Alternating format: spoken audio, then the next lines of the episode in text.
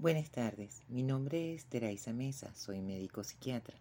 Voy a hablar el día de hoy sobre un tema que nos afecta a todos por igual, la pérdida de un ser querido. La pérdida de alguien querido es una de las experiencias que más dolor psicológico produce. Sin embargo, dentro de esta clase de experiencia dolorosa existen diferentes matices.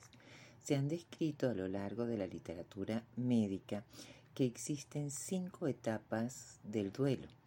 La primera etapa, que es la etapa de negación, es el hecho de negar la realidad de que alguien ya no está con nosotros porque ha muerto. Y este, este dolor o esta negación permite aplazar en parte el dolor que nos produce la noticia. Aunque parezca una opción poco realista, tiene su utilidad para nuestro organismo, ya que ayuda a que el cambio de estado de ánimo no sea tan brusco. La negación puede ser explícita o no explícita, es decir, que aunque nos expresemos verbalmente aceptando la información de que el ser querido ha muerto, a la práctica nos comportamos como si eso fuese una ficción transitoria, como si fuese un sueño que no fuera real. En otros casos, la negación es explícita, es decir, se niega de manera directa la posibilidad de que se haya producido la muerte. La negación no puede ser sostenida de manera indefinida porque choca con la realidad que aún no se ha llegado a aceptar de todo. La segunda etapa descrita es la ira. La rabia y el resentimiento que aparecen en esta etapa son productos de la frustración que produce saber que se ha producido la muerte y que no se puede hacer nada al respecto. El dolor produce una tristeza profunda que sabemos que no puede ser aliviada actuando sobre su causa.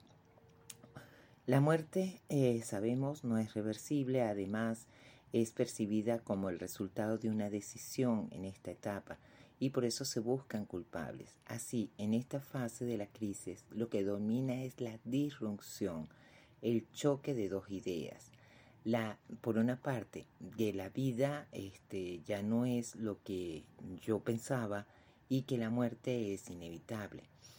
Es así, por esto, que aparece una fuerte sensación de enfado que se proyecta en todas las direcciones, al no poder encontrarse ni una solución ni alguien a quien se le pueda responsabilizar completamente por la muerte. Aunque una parte de nosotros sepa que es injusto, la rabia se dirige contra personas que no tienen la culpa de nada o incluso contra animales y objetos. Luego viene una etapa de la negociación. En esta etapa se intenta crear una, una ficción que permita ver la muerte como una posibilidad que estamos en posición de impedir que ocurra. De algún modo ofrece la fantasía de estar en control de la situación en la negociación que puede producirse antes de que se produzca la muerte o después de esta, fantaseamos con la idea de revertir el proceso y buscamos eh, estrategias para hacer que esto sea posible.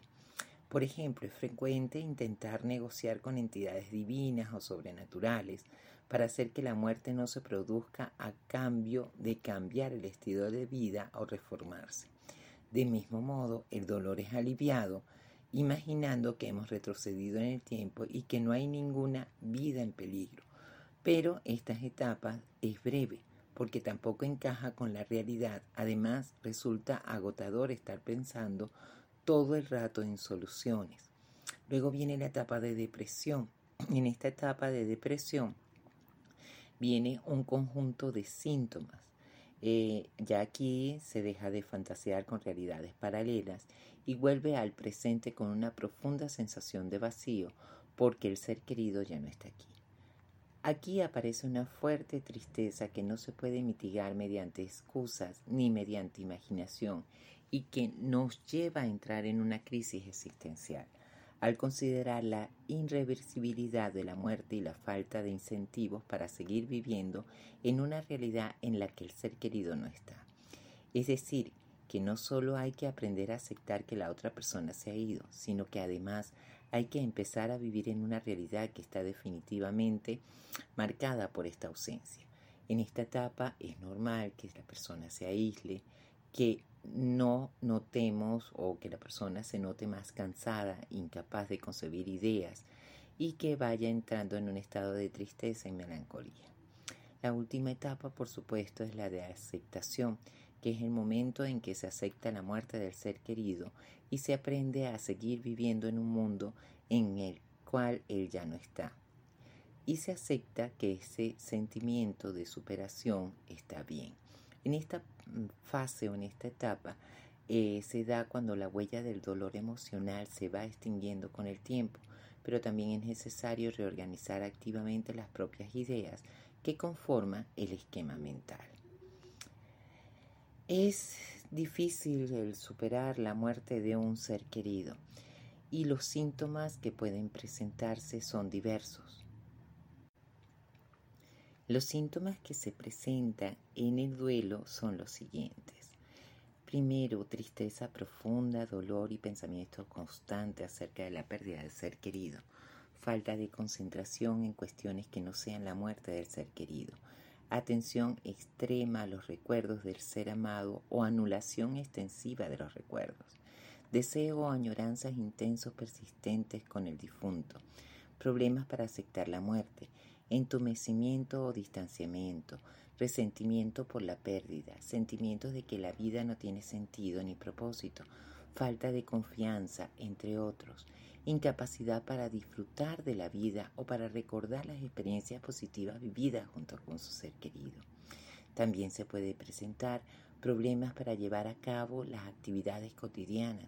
La persona es incapaz hasta de arreglarse, de, de bañarse, arreglar su casa, se aísla de los demás y se tiende a apartar de las actividades sociales.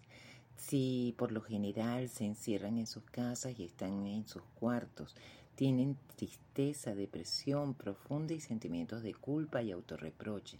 Cree que ellos hicieron algo malo y que podían haber evitado esa muerte. Sienten también que no vale la pena vivir sin la persona querida y desean haber muerto junto con sus seres queridos. Realmente la muerte de un ser querido son factores muy, muy, muy duros. Los síntomas son severos.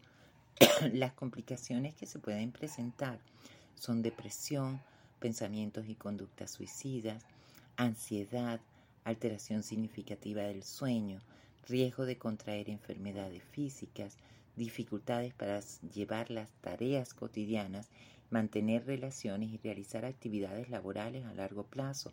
Incluso se puede llegar al consumo de alcohol, nicotina o de algún otro tipo de sustancia. si presentas alguno de estos síntomas, tienes que saber que es importante hablar de tu dolor, buscar apoyo y si es posible una terapia para que pueda ser atendido por un especialista. Es cierto que todas las personas saben que tienen que pasar por un periodo de tiempo en el que el dolor y el sufrimiento por la pérdida del ser querido son insoportables. También se sabe que llegará un momento en que pueda continuar con sus vidas a pesar de la pérdida, pero ese momento se ve tan lejos y para muchas es muy difícil. Obviamente no existe un tiempo determinado. Este, algunos expertos señalan que suele ser entre cuatro meses, seis meses, pero lo que se estima en promedio es que va aproximadamente de uno a dos años. El tiempo no lo cura todo, lo que cura es lo que hacemos con ese tiempo. Ese tiempo de duelo en que cada persona es diferente.